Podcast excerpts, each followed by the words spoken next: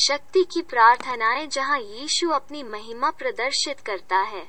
आज के एपिसोड में आपका स्वागत है। आइए आज के खंड की शुरुआत प्रार्थना के एक शब्द के साथ करें। फादर गॉड, हम इस श्रोता के लिए आपका धन्यवाद करते हैं जिन्होंने आपकी आवाज़ सुनने के लिए अपने दिल को धुनने का विकल्प चुना। हम प्रार्थना करते हैं कि यह प्रार्थना उनके पूरे जीवन काल में प्रभावी रहे और उनका जीवन आपके और आपके राज्य के लिए एक सुखद बलिदान हो। यीशु के नाम में मैं आमीन से प्रार्थना करता हूँ। अब यह प्रार्थना करने से पहले प्रभु से हर पापी और नकारात्मक भावनाओं विचारों और भावनाओं को दूर करने के लिए कहें जो आपके जीवन को पीड़ा दे रहे हैं और आपको ईश्वर की दिव्य पवित्र आत्मा से जुड़ने में बाधा डाल रहे हैं। आइए अब हम इस प्रार्थना को बुरी ताकतों के खिलाफ करें।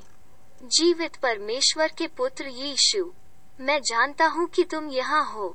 तुम धरती पर इसलिए आए थे कि इसे पाप की राख से मुक्त करो और अपने दिव्य उद्धार में प्रवेश करो।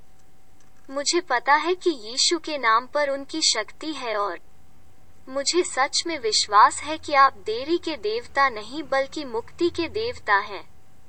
मैं जानता हूँ कि आज बुराई पर विजय का दिन है, क्योंकि आप जहाँ भी जाते हैं, आप यीशु मेरे साथ हैं और दुष्ट द्वारा रखी गई हर विरोध और चुनौतियों के बीच आप मेरे लिए हर लड़ाई जीतने के लिए पर्याप्त से अधिक हैं। जैसा कि आपका वचन कहता है कि धर्मी सात बार गिर सकता है और फिर से जी सकता है। मैं जानता हूँ कि तुम मुझे कभी नहीं छोड़ोगे और न ही मुझे छोड़ोगे क्योंकि तुम्हारा वचन मुझे साबित करता है कि भले ही मैं मौत की छाया की घाटी से गुजरूं, लेकिन मुझे कोई बुराई नहीं होगी क्योंकि तुम मेरे साथ हो।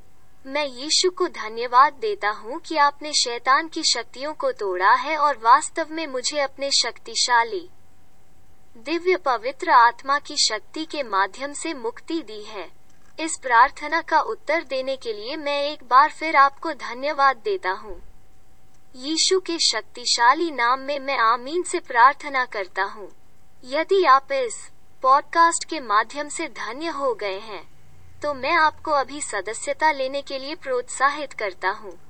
समीक्षा अनुभाग में एक टिप्पणी छोड़ दो और इंस्टाग्राम पर प्रार्थना करने वाले लोगों का अनुसरण करें और प्रार्थना करने वाले लोगों के हमारे समुदाय में शामिल हों। सुनने के लिए धन्यवाद और तब तक भगवान भला करे।